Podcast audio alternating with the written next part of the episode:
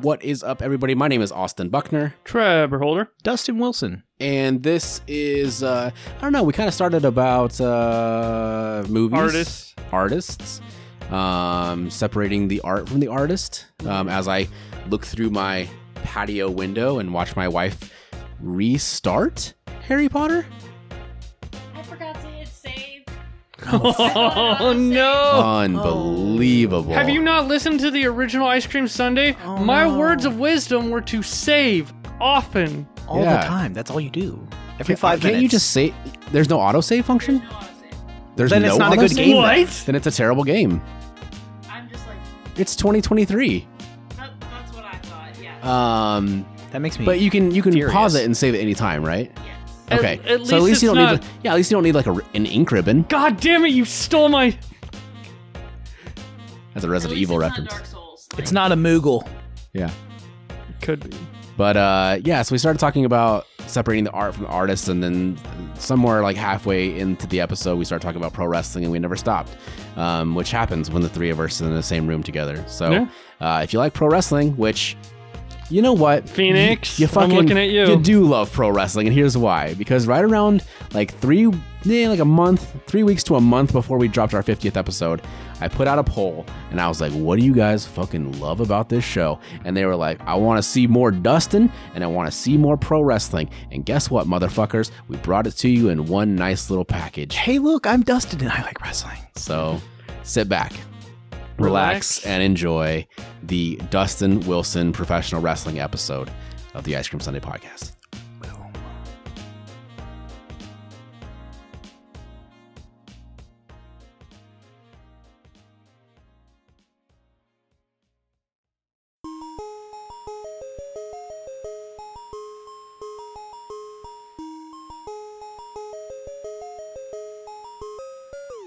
Mozzie made it.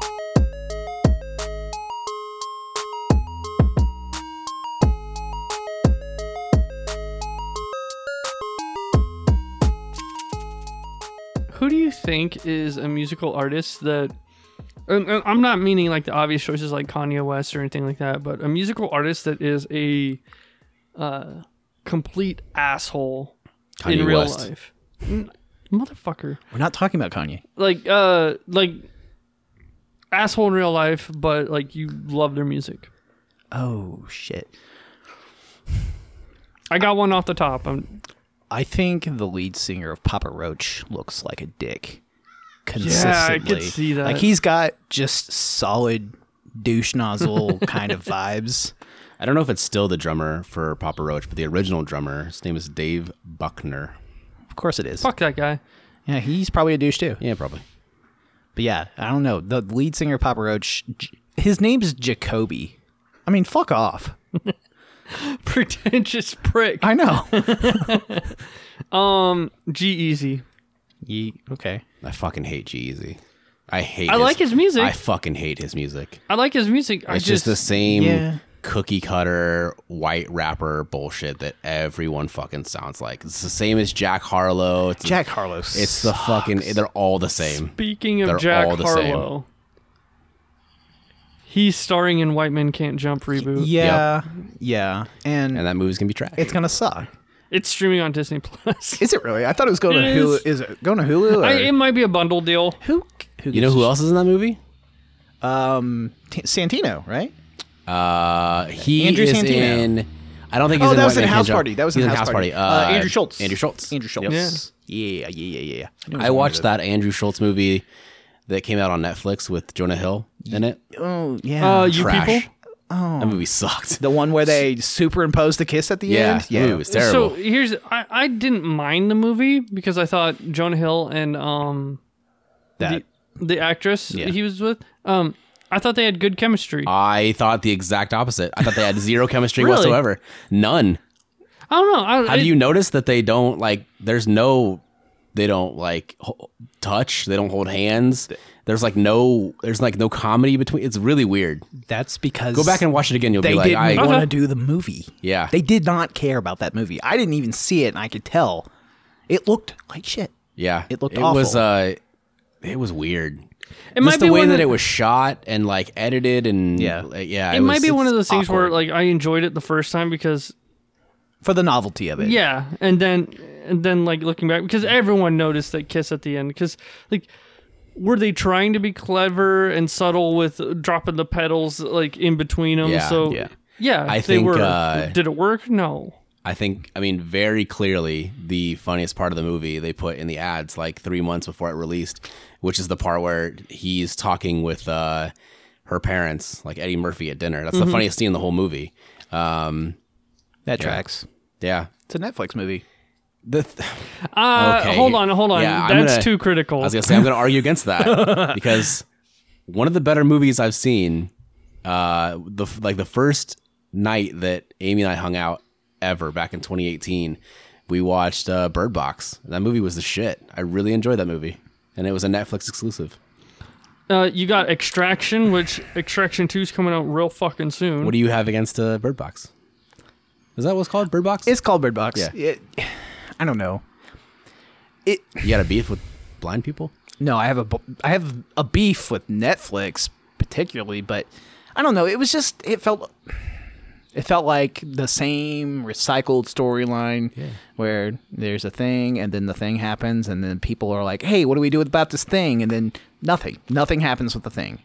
There was another um, Netflix movie that came out uh, roughly around the time of Bird Box and um, A Quiet Place, See that? and it, it's got Stanley Tucci in it. I love Stanley Tucci. And the whole the whole idea is they had to be quiet because these bat things would would come and attack them and kill them. Oh, that's right. Yeah, yeah, yeah. I think it was called Silence. I think you're right. A Quiet Place was that one with um, Yeah, Quiet Place was a little different. yeah, same with concept though. Emily, Right. whatever her name is. Wait, it Mm. wh- was okay. I haven't seen a Quiet Place. Was a Quiet Place basically the whole thing is like you can't fucking say anything. Yeah, because if you say Isn't that the something, these same- monsters like, will come out and tear. But isn't you- that the same as that movie? There's a blind, like I think it's a veteran, and they get locked in his basement or No, whatever, and he has a that- fucking bucket of semen. that is way different? That's oh, a really that's, good movie. That's Don't Breathe. That's Don't Breathe. Fucking amazing. Which Yes. which I have a fucking bone to pick with whoever thought it was a good idea to make a sequel to that movie and try to make him out to be the good guy. yeah, that was shit. Go fuck yourself. How the fuck are you gonna have essentially rape, kidnapping, and fucking murder from this one dude, and the most graphic depiction of a fucking turkey baster with hairy semen Harry Seaman. and the very next movie. You're gonna have him. Change my legal the name good to guy. Harry Seaman. Harry Seaman, Harold Seaman. Esquire. Esquire. I don't know. Fuck yeah. I just think that's bullshit. Yeah, no, I don't know. But, it was I a mean- gr- it was a great. That one was a great movie. The sequel was shit.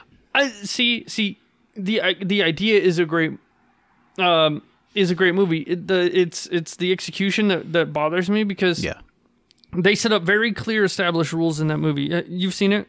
What? Don't, Uh, Don't Breathe? Yeah, Yeah. yeah, yeah. I haven't seen the You've second it? one. Yeah. yeah. Anyone notice a, a problem with the logic in that movie where they're like, "Oh, we can't get out. Uh, all the windows are barred up." And then main dude gets tackled out of a fucking window by a dog. Yeah. You know, I mean, hey, The one window, well, I and he mean, and he lives. there's just structural Law- problems. Lucky dogs.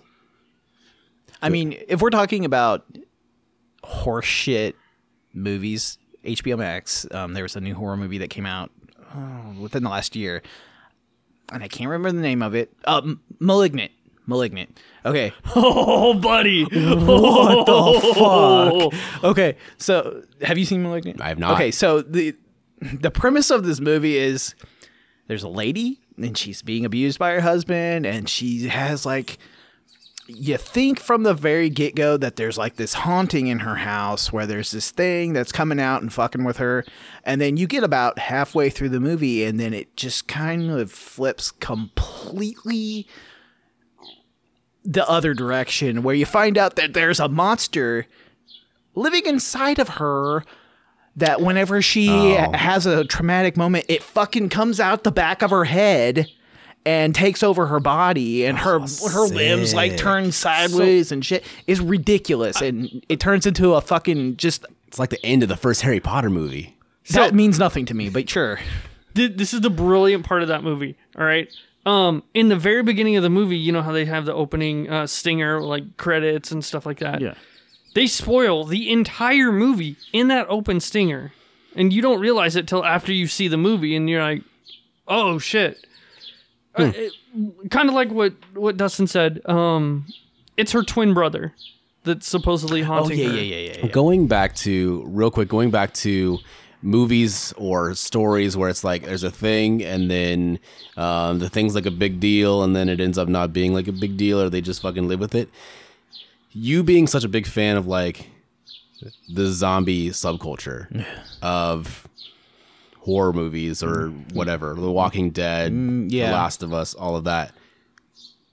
Does that bother you? Is that like a big plot point that sticks with you with that? Because it seems like, especially The Walking Dead, right? It's like the zombies are the walkers are the most terrifying thing. Like that's the biggest issue. And then by the how many seasons were there? 13, Fuck, there's 14? a lot. Fifteen. it's just not they're not like a big deal really like at at the end of it which i guess i get because like realistically at the end of the like if there's a post-war apocalypse Yeah.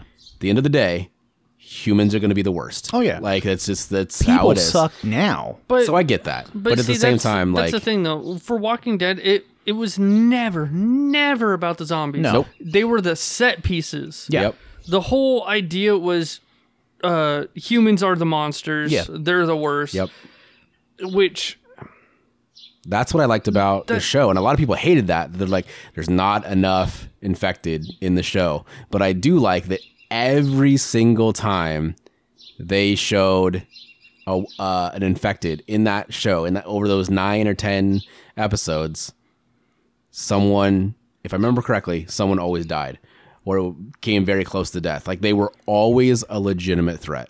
yeah Every time that you saw them show up on screen, you they knew they had Yeah. meaning someone's gonna have a bad time. I mean, yeah. they had meaning i like i'm watching fear the walking dead with heather right now because we're trying to watch it all in like chronological yeah, order sequential, yeah. so you know fear and then walking dead, Mm-hmm. and then go back into fear at s- at some point whatever uh, however that works out um and we've really been enjoying fear and a lot more than what i thought we would And then there's what Brave New World, which is on uh, Oh. Shutter. Yeah, something like that. There, it, which is only two seasons, and it takes place like what thirty years after Yeah. Walking Dead, and n- now we got like fucking fifteen spin-offs. yeah, we got Daryl Dixon, we got Maggie and Negan, yeah. we got Dead City or whatever it is. yeah, um, we got Michonne and Rick.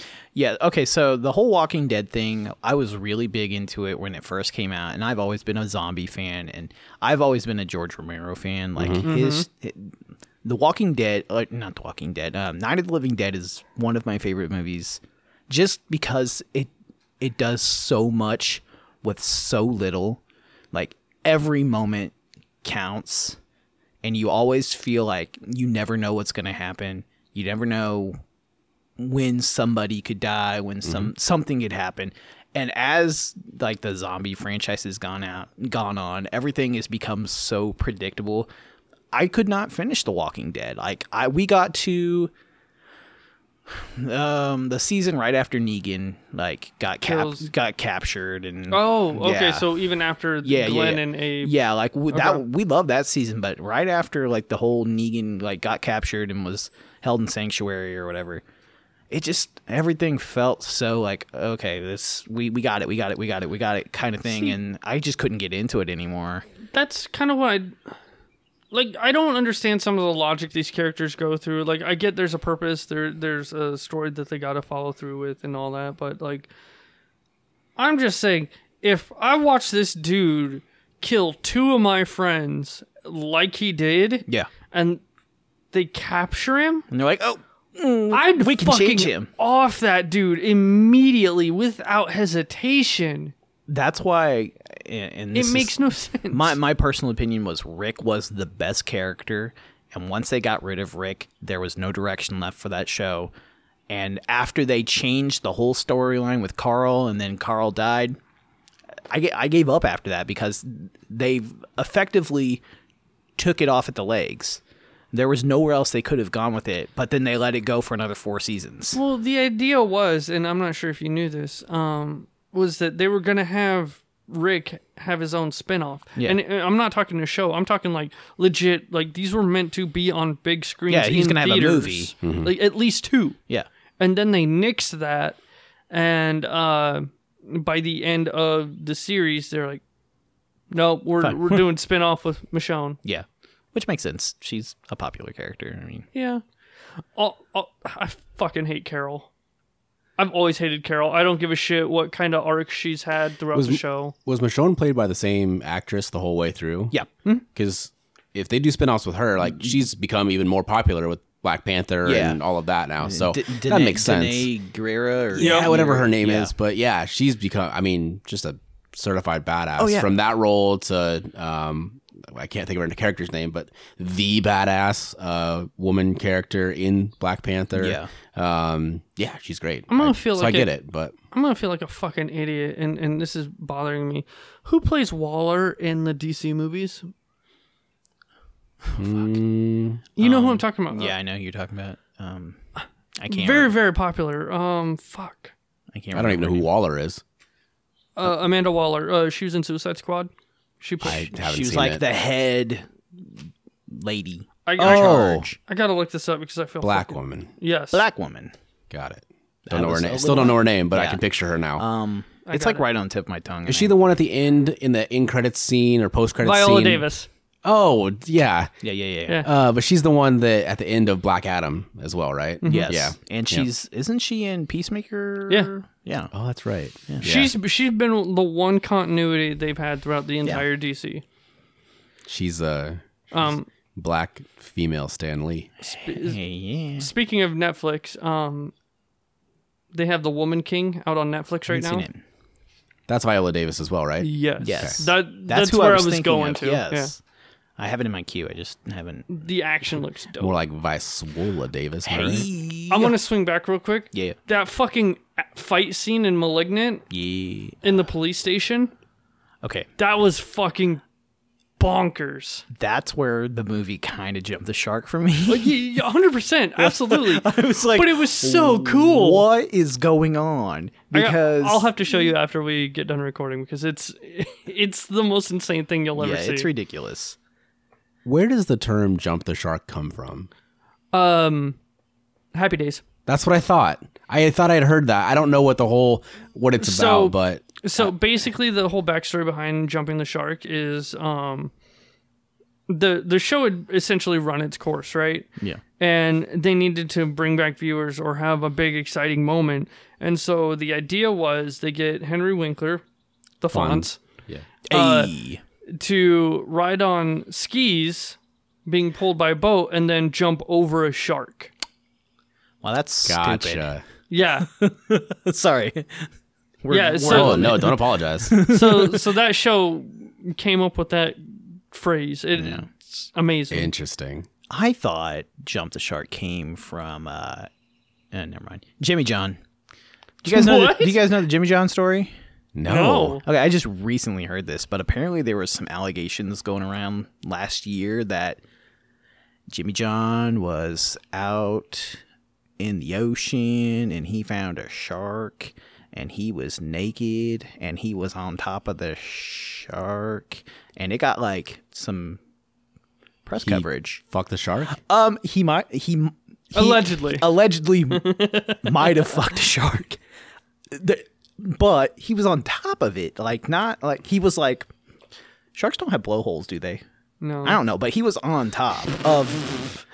I don't fucking know. It's a shark. thinking of How whale many or sharks have I dolphin? seen? No, I don't know. But he was like on the shark, and like there was pictures going around of him on a shark, and maybe that's how I'm I'm very afraid of like marine life. Like the Yeah, ocean fuck. scares the shit The out of me. ocean sucks. So I don't know enough about it because I'm like, well, I'm terrified of it. So why Yeah. would I study it? So if, if you spoke with confidence and you were like, sharks have blowholes, I'd be like, I mean, they yeah, of course might. they do. Yeah, why wouldn't they? I mean, of wha- course, yeah. No. that makes sense. is that a that's a mammal thing, isn't it? It is. That's a okay, dolphins well, and dolphins have blowholes. Yeah. Whale- Dolphins and Yeah, Dolphins because are they're mammals. mammals. sharks are fish, and fish are stupid. it's fish are friends, No, they're not not. food. But yeah, Um, sorry, that was a little diatribe there that I went on. But Jimmy John's from Jimmy like John's. the Yeah, from the, from- Sandwich Empire. from Brock Lesnar's shorts. Yeah, I forgot all about that. Right? It's Jimmy John's and who else? There's another sponsor, isn't there usually? Or maybe Oh, it's just well, Jimmy fuck, I John's. don't know. Tap Out? No, it's Jimmy John's and then his uh his fucking back tattoo Yeah. logo on the other side. That's right. it's Jimmy Johns. He's wrestling tonight. He is wrestling tonight. Forgot about that. He's gonna squash Cody Rhodes real quick. You think so? I absolutely think so. You don't think No, the I don't. American Nightmare gets uh, a I think there's gonna be some fuckery. I think Cody Le- Rhodes is a I- Latino. I think Lesnar's gonna go in there and absolutely squash him in probably two minutes. His mother's from Cuba. I did not know that. Yeah, he's I was half like, Cuban. hold on. Yeah. Yeah, You're gonna squash a Latino dude, he was on SmackDown the other day and was speaking Spanish. in Puerto Rico? I mean, Dude, I don't follow as like as religiously as I used to. I don't so. either, but uh, Yeah. yeah, but yeah, I think he's gonna go, and I think Oh, Lesnar are you is gonna. talking about the press conference where he said uh no, he was on SmackDown. So, what you want to talk about in Spanish? Oh fuck! So No, good. he called Lesnar a dick muncher or something in Spanish, ah, yeah, but no, I think Lesnar's gonna squash him in like three minutes, interesting. and I think it'll be some sort of like. Kind of like what he did when, when Cena came, or when he came back and killed Cena a couple years ago, where he just came in there and just fi'd him That's like how they've six always times. built Lesnar, though. Yeah, well, yeah, Like the only time that he's ever struggled is against, you know, people like the Big Show Yeah. or the Undertaker or Kane or you know. it's because just Cody is the examples. biggest face in the company right now, so everyone wants Cody to win, and Lesnar is a dickhead, and that's what he does best. Is he comes in, he's like, "Hey, is this the guy you like? F5, F5, F5, 14 German suplexes, F5 pin." Yeah, Cody's not black though. Brock Lesnar loves beat the shit out of black champions for some reason. Well, he'll go after Lashley again. That's true. Um, yeah, so Kofi Kingston was WB champion for a, a while, like seven months, Yeah. eight months. Kofi Mania, Uh, Brock beat the shit out of him. like 14 seconds. La- Bobby Lashley, unstoppable world champion, uh, beat the shit out of him. Yeah. Uh, the Rock, great champion in 2002. Brock beats the shit out of him. Every Brock Lesnar has beaten every W black WWE champion for a title. Uh, uh, Big E Yeah, beat Big E. So here's the thing. I Ryback. Oh wait, sorry, not Ryback. I don't want to say Brock Lesnar is a good wrestler because, in my personal opinion, I don't think he is. But they don't do anything He's with him. They don't do fucking incredible.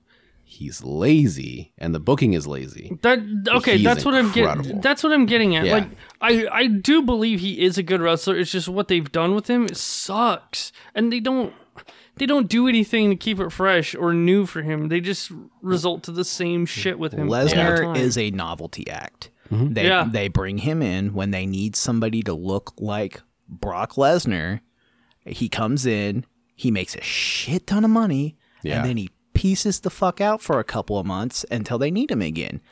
And especially with Vince not well, I mean, I guess he's back now, but when Vince isn't there, Lesnar does not give a shit because he knows that he actually has to put in some matches Mm-hmm. under a different regime because Vince is like, "Ooh, my cash cow's back." It's kind of like um, ah, who's that one fucking just roided out actor? I think his name's like Nathan. He's a bodybuilder, Oh, um, wasn't he? big bald dude. Uh, Nathan tattoos. Jones. Nathan Jones? Yeah, yeah, The wrestler?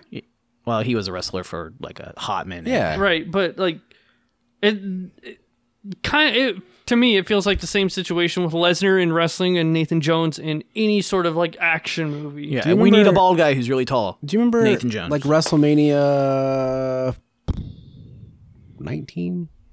19 maybe? I can't remember what year it was, but um, when Undertaker had that uh, handicap match against Big Show and A Train, did you know the, the original plan was for Nathan Jones to be his tag team partner? They should have got Heidenreich. Oh man, Didn't Reich. what is uh? Let, let's keep it with wrestling. What, what's your uh?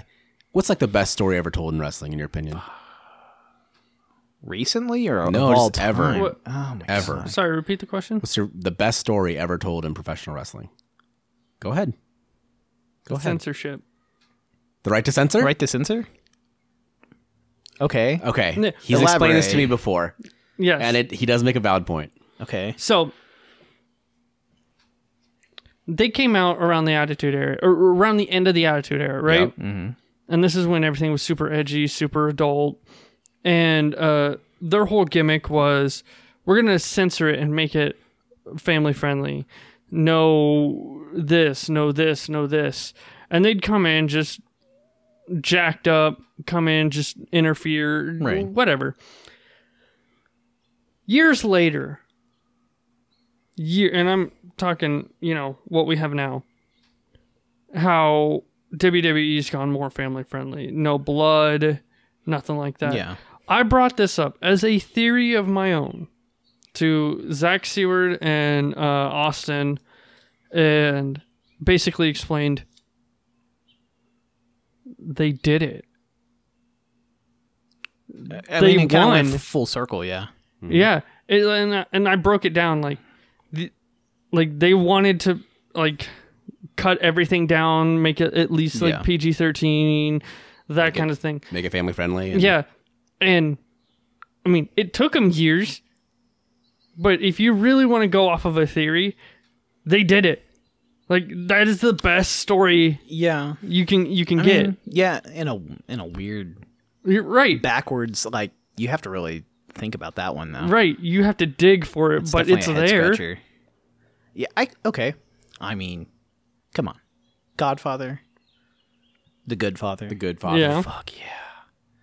I did like how they took some of the most scandalous characters in wrestling and then turned them into like Mormons. Wasn't like the cat? Wasn't she part of it? Like um, it was Ivory. Ivory and Ivory. Jack. Didn't Jacqueline join at one time?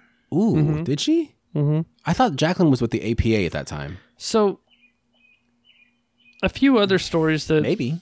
a few other stories that kind of come to mind though. Um,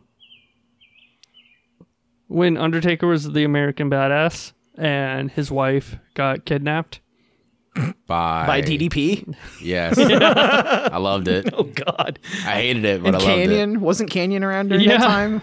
Um, let's see. I listen. I love the Undertaker for like what he meant to wrestling as this like ever evolving character that stayed current with the times. Yeah, whatever. Did he though? what that man did to Chris Canyon, I can never forgive because he was a fucking prick to Canyon. Who better? Who better than Who Canyon? better than Canyon? Um, so I have one that kind of happened before. It, was- well, didn't kind of happen before I was born. Happened before I was born, but I went back and watched a lot of it, and it still holds up to this day as one of the best stories. Uh, the build up to Hogan versus Andre is probably the best story in in wrestling. Um, this idea that they're they're the best of friends outside of wrestling, and Andre the Giant could be world champion, hold that title as every bit as long as Bruno San Martino did. And he never challenged for the title when Hogan was champion out of respect. And then you get this weasel, literal weasel, Bobby Heenan, to like just get inside his brain and and brainwash him to think like Hogan doesn't care about you, uh, that you should be world champion. And then he comes out on uh, Piper's Pit and snatches the crucifix necklace off of Hulk Hogan's neck and like inadvertently takes his big uh, unkempt fucking French nails and scratches him on the chest and he bleeds and it just makes for a cool visual it's like not only did i take your fucking faith and i but i like i made you bleed your own blood Um, Nobody makes me bleed my own blood. and then Nobody. there's a there's a segment where they do a contract signing, and Jack Tunney, who is the on-screen president of WB at the time, is sitting there in between the two, and Andre is just cool as a cucumber, like shows zero emotion, is kind of like kind of smirking in a way, and then Hogan is freaking the fuck out, like cannot wait to jump across that table and just beat the shit out of Andre, and you have this dude like Hogan is an imposing figure, and he was at his roided out fucking best in 1987, and he is probably 300 pounds at the time, six foot seven, and he is freaking out, super intimidating in your face, and you just see Andre sitting there with zero emotion whatsoever. Probably because Andre was a terrible fucking actor, but also because it just it, it's just made for like the best scene. So like old school golden era, that's one of my favorite stories. Um trying to I mean, obviously like when, when we were kids, um, I don't know if there's anything that I can really point out to like, hey, that's a great story and like it came to a, a fitting end, but like I sure loved watching it week to week is Austin versus McMahon, like that whole Oh yeah. that story was great. I don't, and I don't know if there was like a like that happened. It's kind of like what I we're don't talking about with think The there was Walking Dead. ever It a was just kind of like a conclusion. yeah, that happened, and it was fun to watch because like Austin fucked with McMahon, but I don't know if there was actually like a fitting ending to that story, like a, like to put it put a nice little bow on it and everything. But So my mine is going to be way out of left field and I do love that. I'm a sucker for these kinds of things, Okay. but do you guys remember Matt Hardy, Edge, yeah, and Lita? oh, fantastic, that triangle? Yeah. fantastic. Dude, Matt Hardy and Lita are the ultimate love story. Everything is going perfect for them. Hardy gets hurt. Yep. Lita gets hurt. They both go away. Lita comes back. And then the whole that drama that happens outside of the WWE, like where Matt Hardy gets cheated on by Lita in real life with Edge, and then they bring Edge and Lita back together as a couple, and then they fire Matt Hardy in real life, and then he starts crashing the live television tapings. He starts crashing the fucking web show that they did where Yep. he calls in and he starts talking shit to Lita over the web show. and then that picked up so much outside steam because Matt Hardy was trying to make it work. Because f- for f- for what Matt Hardy has done for the business and Jeff Hardy, they take things into their own hands whenever things are getting stagnant and they try to rebuild themselves. And they seem to do it all the time, I think. As much as Jeff Hardy is a dipshit, Mm-hmm. mess up all the time, he sure knows how to put himself back into a position where he's back at the top of the card after he fucks up. They just need to stop giving him chances. He keeps fucking up so bad. yeah, But I- he's Jeff Hardy. How many how many of Still. us today wouldn't be fans without the Jeff and Matt Hardys and the Edge and Christians and the Dudleys? I get Yeah, that. but the thing is, we grow up. I mean, Yeah. Jeff hasn't. No, he hasn't. But he that- he brought a whole generation of Darby Allens and all them in. Jeff was Jeff was my favorite wrestler around Mine that too. time too because it, it was Jeff and Matt, Edge and Christian, Mm-hmm. uh, um, the Dudley Boys. You know, Too Like- like- cool. yeah. this kind of goes. Tie and tie. Oh yes, This too kind of cool. goes in the face of like what we were talking about earlier and makes me look like a hi- complete hypocrite because we basically talked about how like my wife's inside right now playing that new Harry Potter video game, Yeah. right?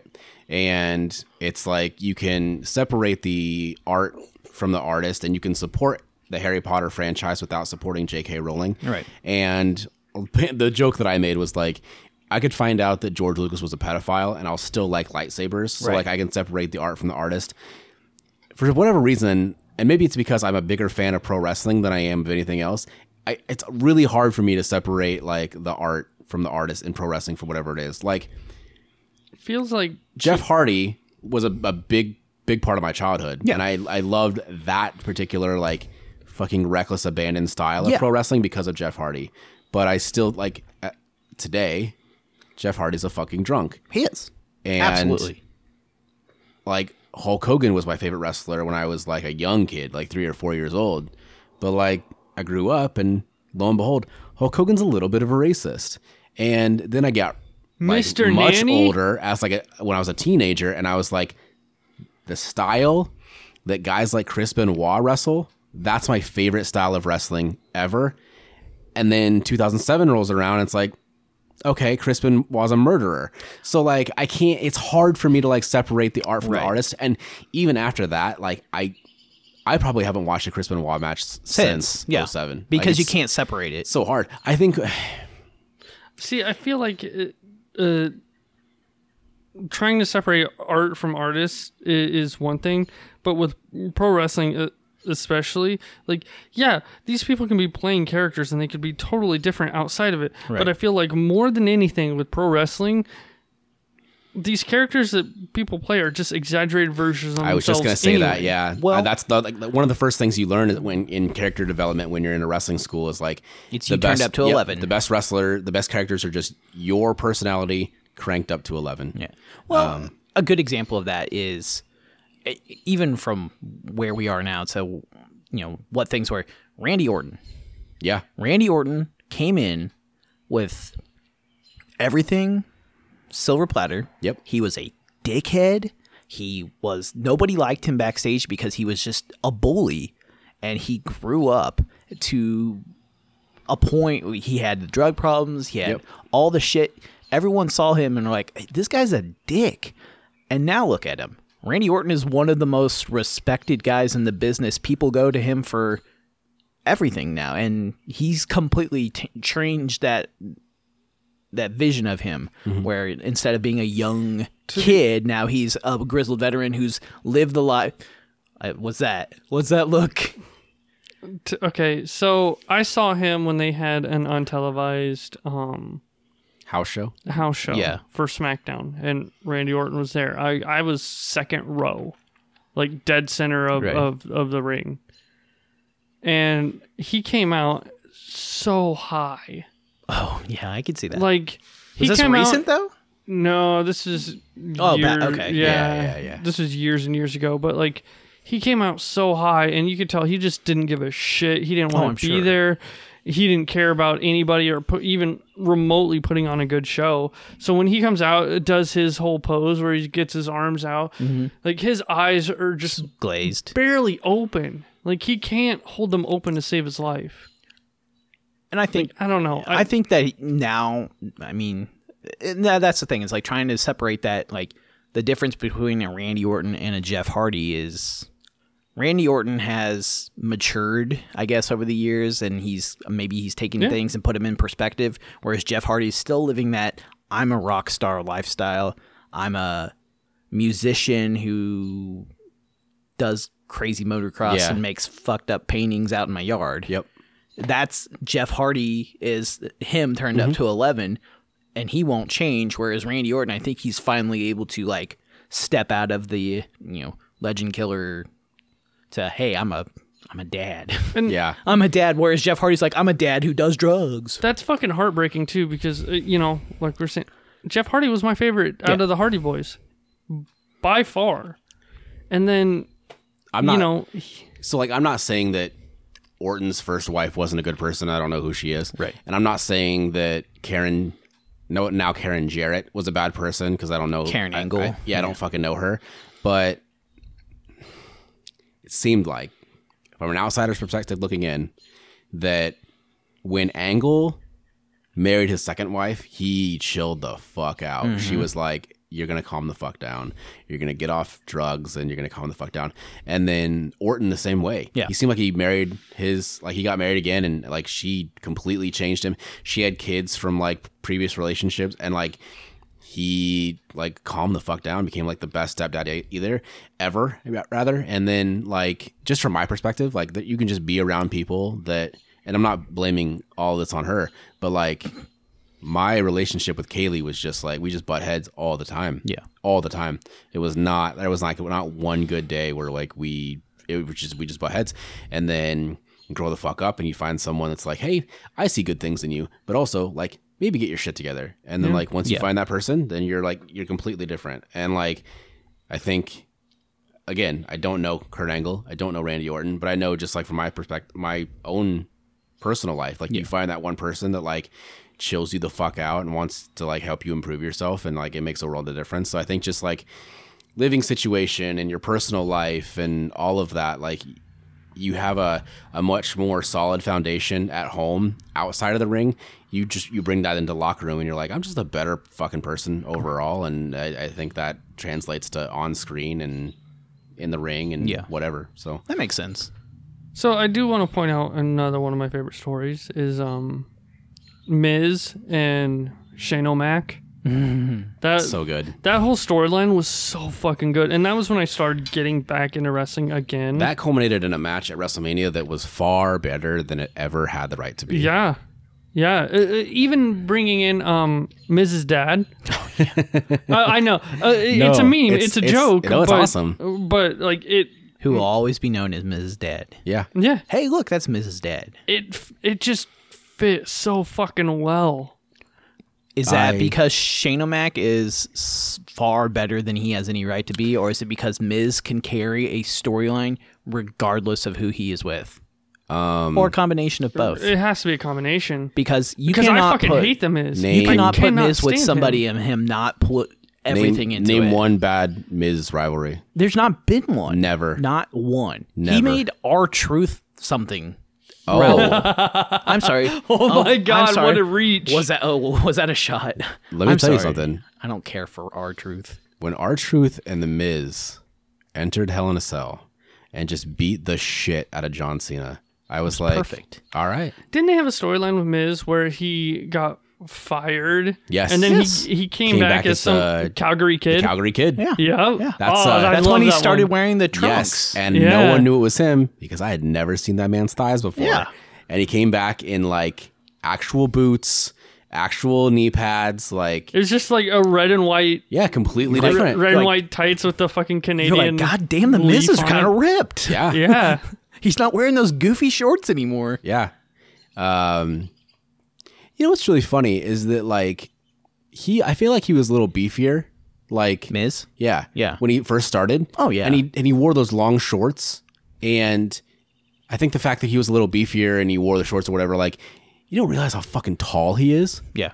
I think it was the same with Orton too. Oh yeah, absolutely. When you when Orton Orton's a started fucking giant. when Orton started, he was a little bit. I think he was like a little bit bigger, and then he leaned out, especially when he did like the vi- like the, original Viper, the Legend Killer gimmick, or not the Legend Killer gimmick, but like the like around the time of When he- WrestleMania 25. When he came back after injury Yep, and he had shaved his shaved head, He was super Yeah. lean, and I was like, God damn, that dude is fucking tall. That's when he came back with the, sh- all the his arms all tatted up, right? Yeah, yeah. Like when you first came back, you're like, oh the god night, damn. the- it was actually the night that I met you in Kansas City. We were at Raw, and it was like th- two or three weeks before WrestleMania 25. Uh, I don't know if you remember the story with like him and Triple H, and Mm-hmm. Triple H like broke into his home, beat the shit out of him. That was like the week after this. Um, this was the week that The DDT. yeah. So On Stephanie, Stephanie. came down, and uh, Orton and his faction Evolu- no, it Legacy. was Legacy. Uh, Cody ha- and yeah. Ted. handcuffed um, Triple H to the the turnbuckle, and then made him watch Orton give uh, Stephanie the DDT off the second rope, And then kiss her and then kiss her while, while, she was unconscious. yeah. Because rape. Because So- Orton's the shit. I mean, what? Sorry. So he may not have been my favorite wrestler at any point in time, but uh, Jericho, in my opinion, has one of the best signature moves ever. I'm not talking Walls Jericho. You're talking either. the lion salt? No, the code breaker. Oh, I love the code breaker. Fucking love it. What? See? What's your problem with the code breaker? Okay, my I don't have a problem with the code breaker. I have a problem with how often the code breaker is used, kind of like the DDT is. As it's like a transition. That's Okay, just a, that's a fair. transition because the Codebreaker when it first when he first debuted that move, it That's- was fucking cool to watch. It was and devastating. now everybody uses it as an in between move. Ricochet uses it as an in between move. Um, Caden Carter Yep. uses it as everyone uses. It's the same with the DDT. The DDT used to be an awesome finishing move, and then it became a a transition. That lock. happens though. Like Yeah, it does. wrestling It's like the continues to super evolve. kick. The super kick. Um, I mean, fucking like The frog splash. Yeah. every move becomes an, Okay, let's uh, let's time out and talk about the fucking frog splash for a second. That should be a finisher always. I remember, I agree with you. I'm being a hypocrite right now. And then If you say Montez Ford, you have a motherfucker like Kevin Owens, Okay. hitting it, and the, and he has never finished anyone with it. no. His opponents kick out every time. Kevin Owens is 275 goddamn pounds, and he does a picture perfect frog splash, and his opponents kick out every fucking time. Yeah. I get it, and I know that that's like the main con- the main complaint against like indie wrestling is that they kill all the f- they've killed all the finishers. Like indie wrestling is killing the business. that's my that's a complaint of mine that I have is like the frog splash, especially when it's a giant dude that does it. when you have somebody who weighs more or less the same as a baby elephant jumping off the top the top rope and landing on you, Yeah. that should be a finish. There's and other- that's no offense to Kevin Owens, but I think maybe it's maybe I get like overly sensitive about like top rope moves because I love them all. Yeah. But like, um, I don't think people should kick out of a superplex no. because I've taken one ever and they fucking suck. Yep. The thing that bothers me the most is when uh, Rollins hits the superplex Falcon Arrow. Mm-hmm. He's never finished anyone with it, and it's like, well, why do you do this sick ass combination and then like, It's a transition move. yeah, it's just a transition, but The Falcon Arrow used to be a finisher. yeah. Okay. Isn't it Hardcore Hollies? Uh, Back in the day? I, I'm not sure because I know uh, Hardcore Holly had the Alabama Slam. Yeah, that was after. Oh, really? Yeah. Maybe he did have the Falcon Arrow. Yeah, he, he when he first started, it was I think it was the Falcon Arrow, yeah. and then when he when him and Crash started getting time. What's your favorite finisher? Doesn't have to be like a, a flashy one either. It can just be like a basic fucking everyone does it type move. What's yours? Is it the jackhammer? Oh, you would. Here's the thing. I'm just I saying. know that I know that old, old man Goldberg has turned himself into a fucking meme at this point, but like that move's legitimately fucking cool. I love the jackhammer. Yeah. Okay. I'm not saying that's my favorite, but I'm just gonna go with jackhammer for right now. So okay, N- okay. I'm a sucker for the Rings of Saturn, as you know. Love the rings of Rings Saturn. of Saturn was awesome. Um, I'm also, again, Jeff Hardy. The Swanton Bomb was always Oh, one of my that- yes. favorites, and and I I can't tell you how many times So I simple, wanted too. to try to do one, and was always afraid I was gonna kill myself, and It's never fun. did. It's but fun to do. Oh, and that that's the best part. All it is is a front flip. Yeah, I've And only you ever land done it your on a back. crash pad. I've never hit it on Right, somebody. But the thing that everyone fucks up with is the fact that he does it with a delay. Mm-hmm. you know who has the best swanton I've ever seen? Sean O'Hare. Damn it. Fuck. You know what? You know who has the second best swanton I've ever seen? Uh, Wardlow Yes. in AEW. Oh yeah. his is it's beautiful. Yeah. and it's funny because he's like he's a huge guy. He's like probably probably for six four, two fifty, and he does all these power moves. And his whole thing is like the power bomb symphony. So he just hits you with power bombs until you're unconscious. But he grew up as a big Jeff Hardy mark, Hmm. so he does like every once in a while in a big match, he'll pull out a swanton or he'll pull out uh, whisper in the wind, and he'll pull out all these crazy Jeff Hardy moves. And he's a huge dude. Well, um, it's kind of like Jeff or like uh, Kevin Owens. He does the Swanton. Well, Kevin Owens, the prettiest move he has is this weird. Um, he has his back to the turnbuckle, and he'll be standing on the second rope, and he'll jump up, do a 180 midair, jump off the top rope, and hit a moonsault. Yep. He's like 280 pounds. Okay. Um, It's the most athletic fat guy in wrestling. I like I like Sister Abigail. I do yeah, too. Me too. yeah. Like I that that, move. that one just looks like no matter what, that's gonna hurt. It's got like a weird, almost graceful look to Yeah. it. Like it looks like it shouldn't still work looks the way violent. it the does. thing is, I hate moves that have like intricate er, and like long setups. Yeah. Like the people's And- elbow. Yes, that too. But when he did the thing where he would like dance around with his opponents and like kiss them on the forehead um, before he would hit that move, I was like, that looks that's actually really cool. And then I also love finishers where you can just hit out of nowhere, like The RKO. the RKO, yeah, Yeah. or Diamond The Cutter, stomp. whatever the stomp. Yep. Uh, I remember a match that I think it was on The Raw, spear. where yes, where um, uh, Bray Wyatt was wrestling Rey Mysterio. This is like right after he and the Wyatt family came up from NXT. Yeah.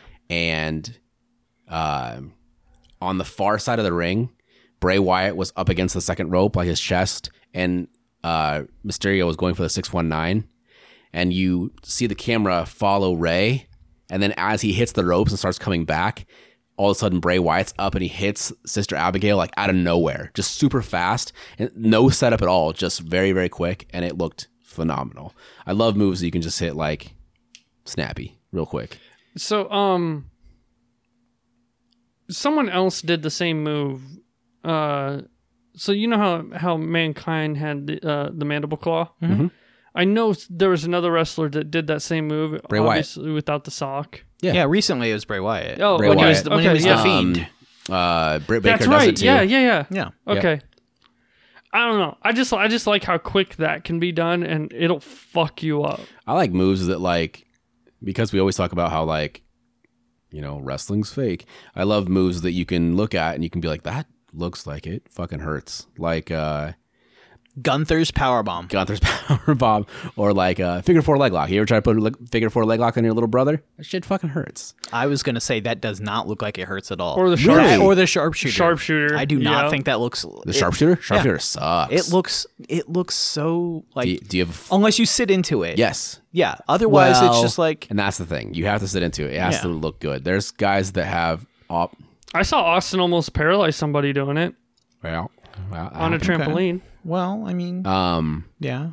That's It may or may not have been me. valid.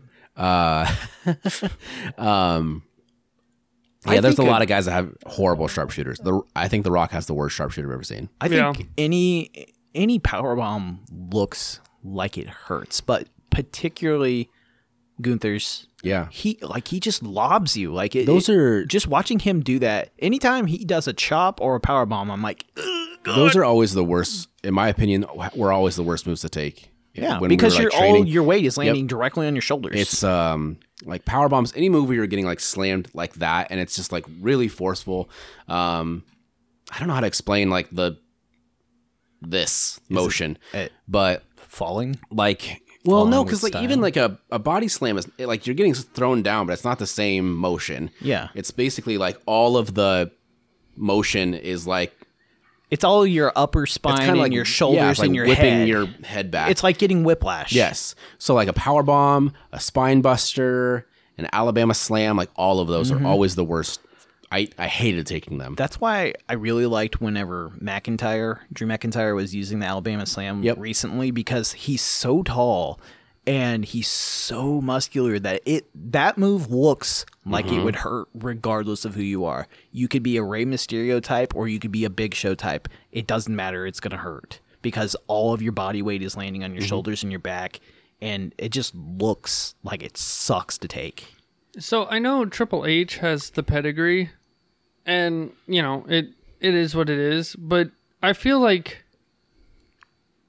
I feel like with his body type, he should have done something else. It doesn't look like it should work. like a big old fucking power move because he's he was gigantic at one point Yeah, That's why I think his knee raise always was really great. Like that running knee that he always did. I Yeah. always thought that was that Harley race type knee. Oh, Yeah, that was always pretty as fuck, You know and what's? then- I always said that is it's, it was funny that like Triple H always said his favorite wrestler is Ric Flair because Triple H was the second coming of Harley Race. The way he wrestled, like Oh, yeah. just a modern day Harley Race. Like he even did the Harley Race, um, like into the turnbuckle flip over thing. I can't explain it to people that don't like watch a video of it, but yeah, that's pure Harley Race. And it's funny that because um, we practiced that once in training at 3X Wrestling. Yeah. And one of the kids that I wrestled with was like, oh, like the Triple H thing. And my trainer, who's very old school, he was like, He's like, no, the that's Harley, the race, Harley Race thing. thing. Yeah. And then the kid was like, who's Harley Race? And And then he kicked his ass out. get the Oh, fuck man. out. Get out. yeah, You need to leave right now. it's just, it's funny to me how many, and I get it, they're young, but like how many kids like don't study like the history of the the sport that you want to get into. I feel like most of the people going into NXT right now are the same way. Well, that's that's different though because NXT like they hire a bunch of like collegiate athletes and stuff that didn't grow That up watching didn't wrestling. watch That's wrestling fine. But if you're if you're walking into an independent wrestling promotion, Yeah. and it's like, well, clearly you're a wrestling fan of some kind, or you wouldn't have found this independent promotion. Like, we're they're not going out and being like, hey, great high school track athlete, like come train with us, like. So it's it's it's weird. Like it would be weird if you were like if you were the NBA and you didn't know who Michael Jordan was, LeBron James. or you didn't know who like Larry Bird was. You know what I mean? Like it's weird that you're getting you you want to get into this sport, but you don't You don't, know the history history besides the, hi- last yeah. ten years. Exactly. You know what I mean? Like Anything before John Cena era, you Yeah. don't know. It's which I get. Like you know, I bet there's a bunch of kids that are growing up right now that are probably like early teenagers that are going to get into wrestling in the next like Who don't know five who ten Hulk Hogan years. is. Yeah, or and they're like. You know, you ask them who your favorite wrestler is or who inspired you to become a professional wrestler, and a lot of them are going to be like, "Man, I really enjoyed like I really enjoyed watching Sami Zayn, or I really enjoyed watching like Roman Reigns, and you're gonna be like, what? But Okay. that's just you know, Okay, uh, and I'm going to interrupt you real quick. Nope, go for it. This goes back to the, the story thing. The I was just best- gonna say the that. best recent story I think has been the evolution of Roman Reigns from the most hated man in all of WWE to the most hated man in all of WWE, but everybody loves him. yep, because Roman Reigns came in with two indie darlings yep, that everybody already knew, and they're like, "Oh, these guys are fucking awesome." And then there's that guy, and he became the guy that everyone was forced on, yep, and all it took was for him to go away for a little while, come back with new teeth. And become the motherfucking best thing that they have. I don't care what anybody says. Roman Reigns is the best. best heel that they have it's not even close. he he does not have to try anymore at this point because he has all the actions down he has all the mannerisms down he has a family lineage that everybody knows about So there's nothing wrong with the roman reigns character he's not overexposed even though everyone will say he is No. because he knows exactly what he's doing And, and as shitty as this sounds, and I, I'm probably gonna get some hate for this. I think the only reason why that is where it is right now, uh, like the way you said, is because of cancer. Oh yeah, You- and and I mean that's fine. It, it, that might have been the catalyst Yeah, that he needed to ascend to this god mode that he calls it. Yeah, yeah. But but I mean it is. He needed something because he was just always right there Mm-hmm. and everybody looked at him like "Mm, I don't care. And then he went away, he got that sympathy push, he came back and then he was just it was like something it clicked. was that what I love is that the the balls on WWE. I'll give him credit. The balls on WWE to take a, a man who Is had beautiful. to leave wrestling because of leukemia. yeah.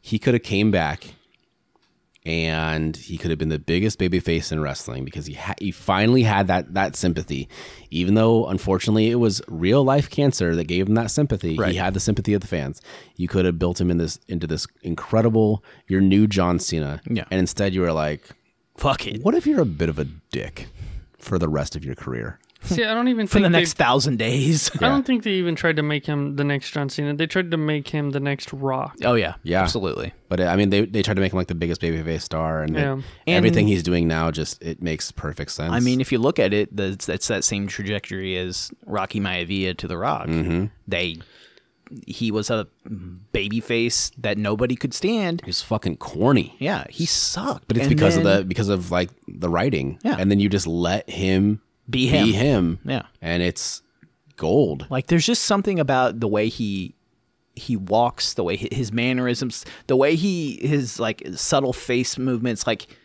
he just does something that you, you can't. Mm-hmm. It's that intangible shit. I hate saying that, but it's that in, intangible where you look at him and he just he he commands you. Well, this is somewhat related.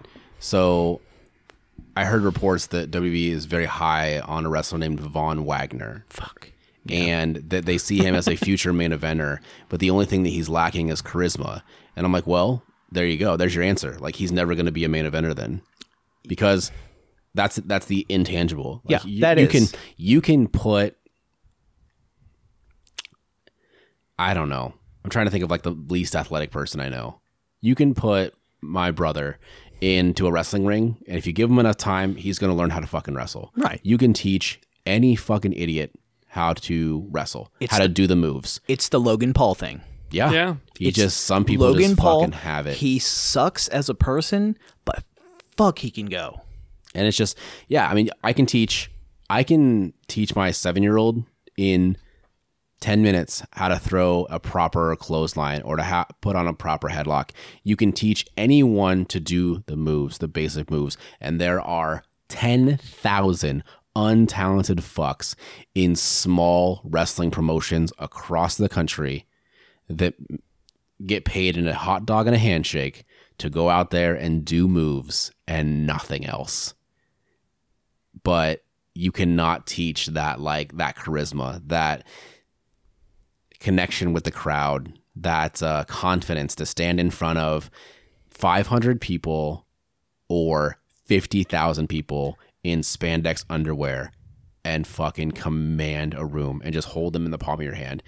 So it just it made me laugh so much when I read reports that's like he's got all the tools, he just needs the charisma. It's So- like, well, then he's never going to be in the main event of WrestleMania. I know we've been talking about this for a while now, but I have two very different examples that I want to talk about before we finish this up. They're two very different ones, but they're very polarizing, but they knew how to command. Enzo.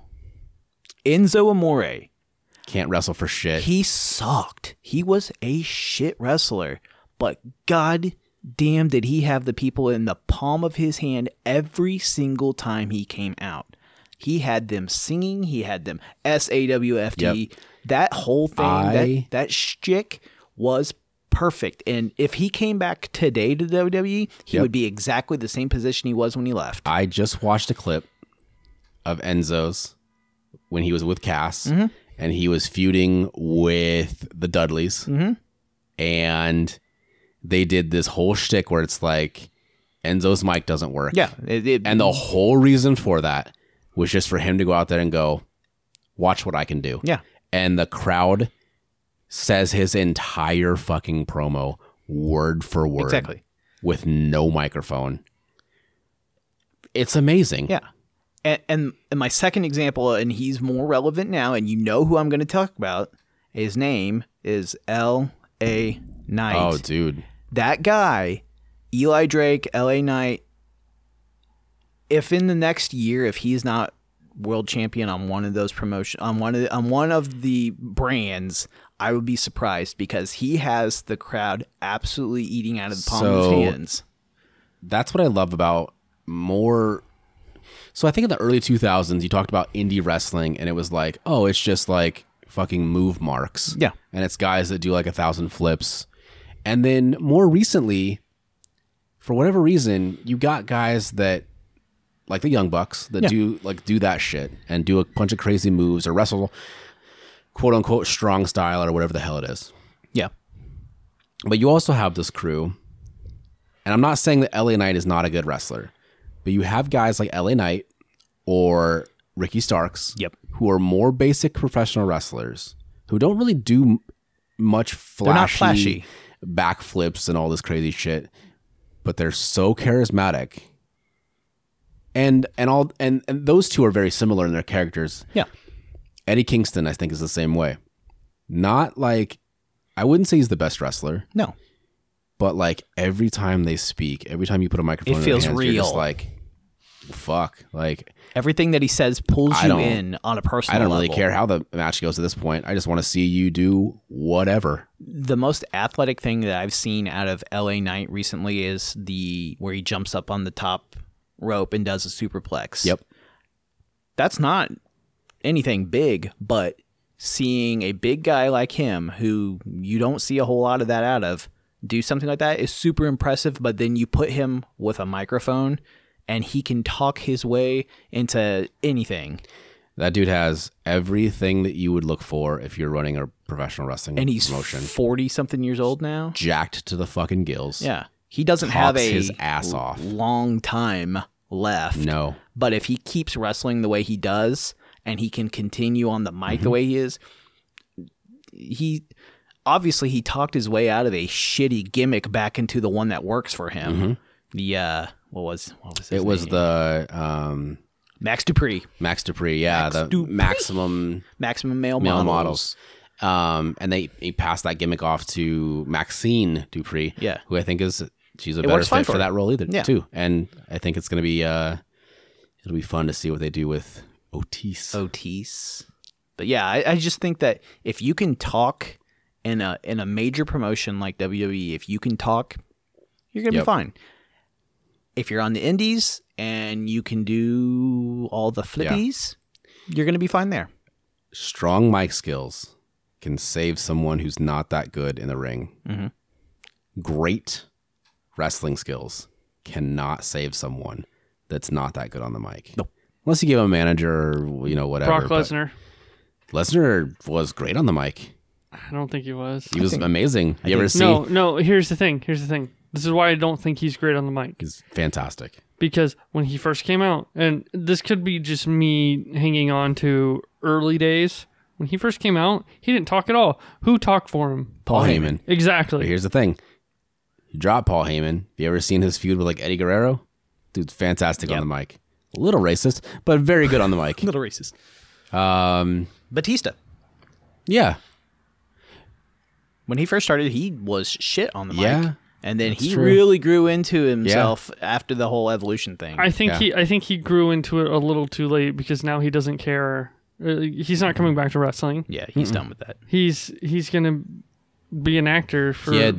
I mean, one of the most fitting set on send offs too. Like that match with Triple H was better than Yeah. expected. I think and the story was great. Um, yeah, I don't see him coming back, and And he doesn't have to. he doesn't have to. He's like, So- I did what I needed to do, and Yeah. I'm fucking so I out. wanted I wanted to bring up a couple more things uh, to kind of end it off. Um, it's not necessarily my favorite arc, just favorite match, and this is when uh, COVID was still around pretty heavily, and they had to think of clever ways to keep the show going.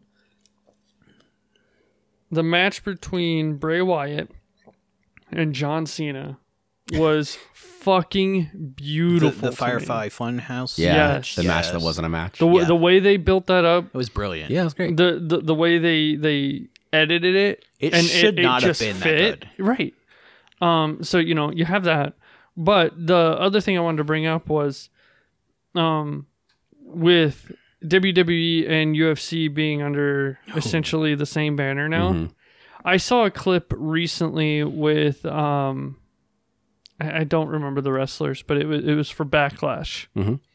and it was like uh, one of those um, UFC c- style things where they face to face, and Mm-hmm. Probably Mm-hmm. And- Uh-huh. LWO. they had Mm-hmm. tr- they had Triple H standing right between them, and then you know, obviously scuffle breaks out and Okay, whatnot. I know what you're talking about. It was Damian Priest and Bad Bunny. Yeah, th- exactly. Yes, yeah, yes. it was. man, I don't like it. But, I mean, that that that goes to show that uh, WWE ran out of originality. So what did they do? They leaned on the one thing that they now have, which is UFC. So now they're doing face-offs like that, li- like the way UFC does. Mm-hmm. Mm, Press Wh- wh- conferences. yeah. that When has are- WWE ever done anything like that? Never. At least not in my memory. But I mean, to have something like that, I mean, come on. I think a, a good example of that right now is um, Connor. Connor McGregor is lighting Twitter up right now, Mm-hmm. going after Roman Reigns, like saying that he's going to be the champ champ, that he could take Roman Reigns down any given day, at any time. I think they're setting up for an eventual Conor McGregor stepping his foot into the WWE type of deal and having a face off with. Because, I mean, if we're going to be real here, a lot of former UFC guys could step into the WWE and do just fine. And s- mm, Yeah, but vice versa to an extent. Hmm. they're trying to play these things off like they're these big things when everyone sees it coming. Like Hmm. Yeah. when when Uf- when they announced that UFC and WWE were joining, You're like, Hmm. "Yeah, like okay, yeah, that makes you sense. Fucking, you fucking know exactly what's gonna happen. You know exactly the direction they're gonna go. Mm-hmm. They're gonna they're gonna start blending in, uh, you know, Ronda re- Ronda wrestlers- Rousey will go back to UFC and Yeah. do uh, here and there once in a Yep, while. wrestlers or- are gonna are I gonna don't know jump about into all the that. octagon. that woman's and I'm not saying that you can't have a baby and, and go fight in the UFC, but I don't I don't see Ronda having any motivation to get punched in the face for real. She'll act. Yeah, I mean, She I mean, But- but, even like I'm just m- saying- more recently, like the that what's that fight pit that they were doing? The Matt Riddle was Oh, always yeah. in it. Yeah, the Or fight pit. Yeah, the fight pit with him and Rollins, or the Yeah. one that they did with Thatcher. yeah, and- yeah, I mean, that's obviously dipping into the to the well there of hey, look, we're trying to do something legit, Yeah. but you know it's WWE, so it's not legit, legit. It's just And that's why I fucking hate it. Like business sense, sure, makes all the sense in the world to do something like this. Yeah. Money. oh yeah, I But mean, I just I hate how they're going about it because they're not they're not even being subtle about it. Like it's so fucking obvious and I just Right. I personally just can't fucking stand that. Here's the thing. And uh, it's it's the old saying that no one hates professional wrestling fans more than professional wrestling fans, but professional wrestling fans are too fucking stupid for subtlety. Yeah. You you I, I I've seen it in like AEW. It's like, hey, we'll hint towards something, wink, wink, nudge, nudge, and then the fa- it'll so it'll go so far over the fans' heads that they're like, well, I guess we'll just fucking serve it up to you on a silver platter because you too you you're too fucking stupid to to get it, or like they they say that they want this long term storytelling, but then if they're not served something like, I mean, if- if Immediate. it's not immediate, then they just they're like, well, I don't fucking want it. Like the Roman Reigns thing, like he's coming up on a thousand days as champion, and everyone, and he's not, I in my opinion, not overexposed. I don't think he's wrestling so, too much. I don't think that uh, that title reign is too long, whatever. But they're like, well, Cody should have beat him, maybe but I think I think part of you just wants like him being champion to be over. You want the story to be over. And it's like fucking wait, watch what happens, and and have some patience. And wrestling fans are too stupid for subtlety. Fickle. As, as are Daniel fickle. Bryan used to say, or Brian Danielson, fickle. They're fickle. Last thing I want to ask, um, anybody on the horizon that you see other than LA Knight, um, that you're like that's the that's the next.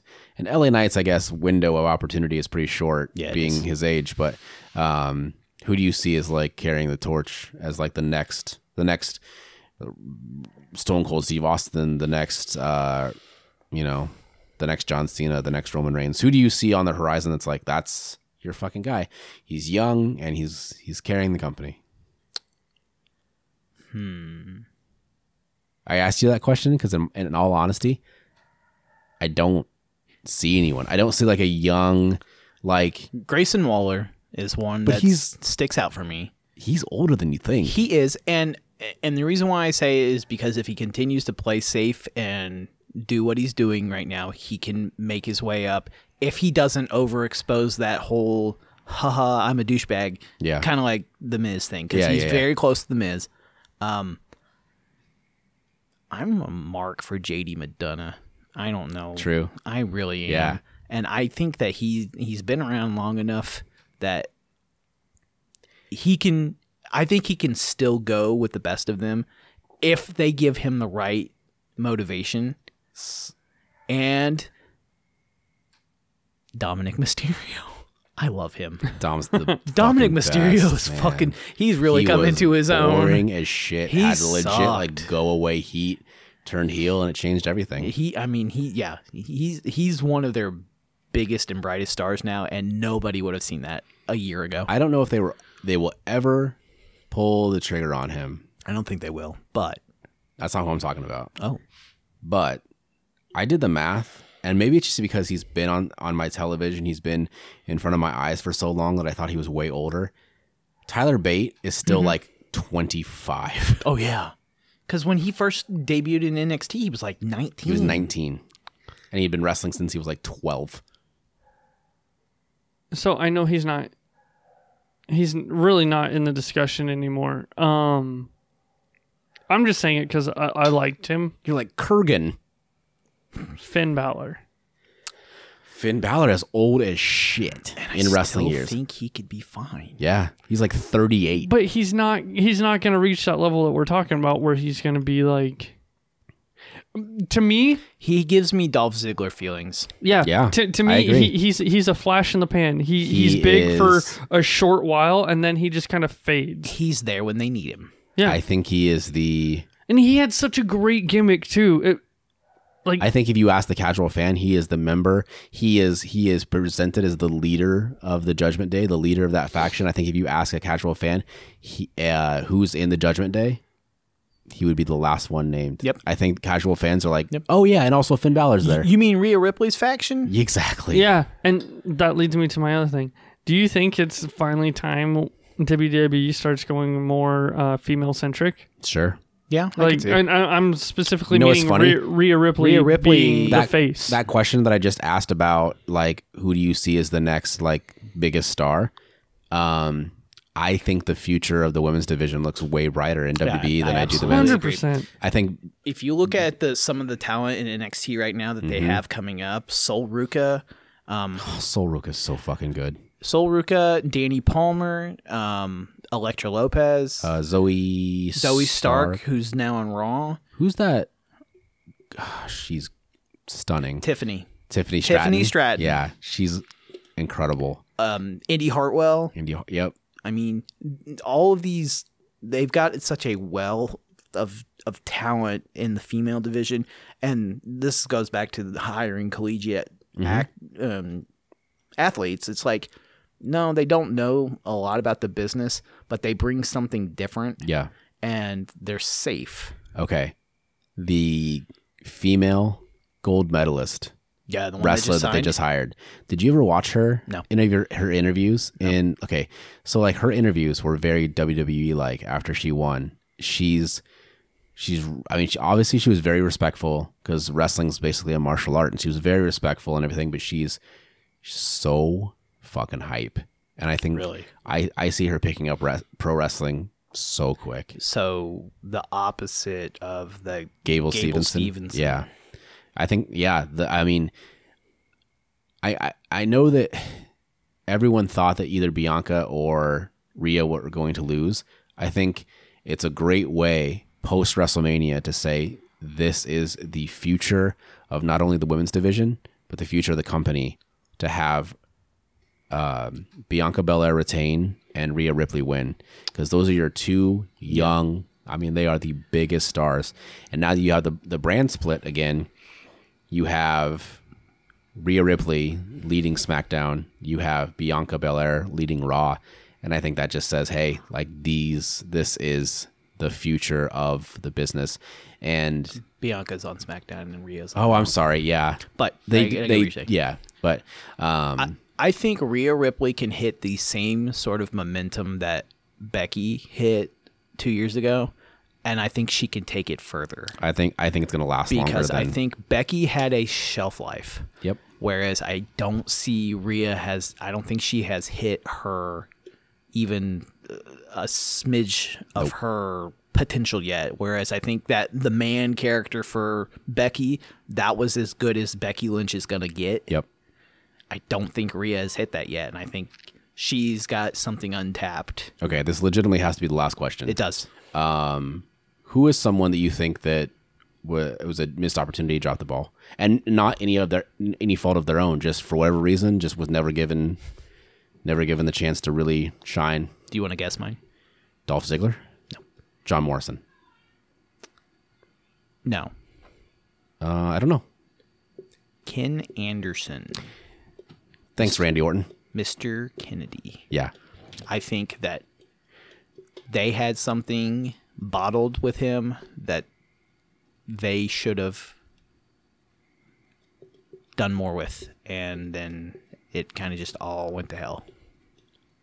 I just want to throw this name out there because I remembered it. Jack Swagger, the carbon copy of Kurt Angle. Yeah. yeah. Uh, no. Now uh, he's known for I've- wearing a hat. I yeah, fucking he's hate in that a, E guy. He's in AEW. He- His he's- his whole gimmick is I like this hat. yeah. He, It's- he wears a bucket hat that he got from Chris Jericho, and that's his whole gimmick is No. I really like this hat. yeah. It's purple. It's a good hat. Oh, it's good- I it's a gotta good look hat, that up now. But that's his whole gimmick now is I really like this hat. Ty Dillinger also. Yeah. Um. yeah, I mean, I think Chad Gable's an obvious one. I think he's not even begun yet. Yeah. I think he's gonna be. Yes, You know what? I just saw this on online as well, and I totally agreed. Um, so Vince McMahon took Rick Martel and made him like an Intercontinental Champion, made him like an upper, um, like an upper mid card heel, and then you have Austin Theory, who's like an upper mid card heel. The guy that bridged the gap for me between male model professional wrestler and guy that takes a bunch of selfies wrestler and how he didn't get a bigger run as like a legit threat to at least a mid card title. I don't know how you drop the, the ball with Tyler Breeze. yeah, um, yeah, Bothers me to this day. yeah. That's bad. All right. Any last words, Dustin? No, I'm I'm good. This was fun. You're fun. Your face. Love you. Shut your face.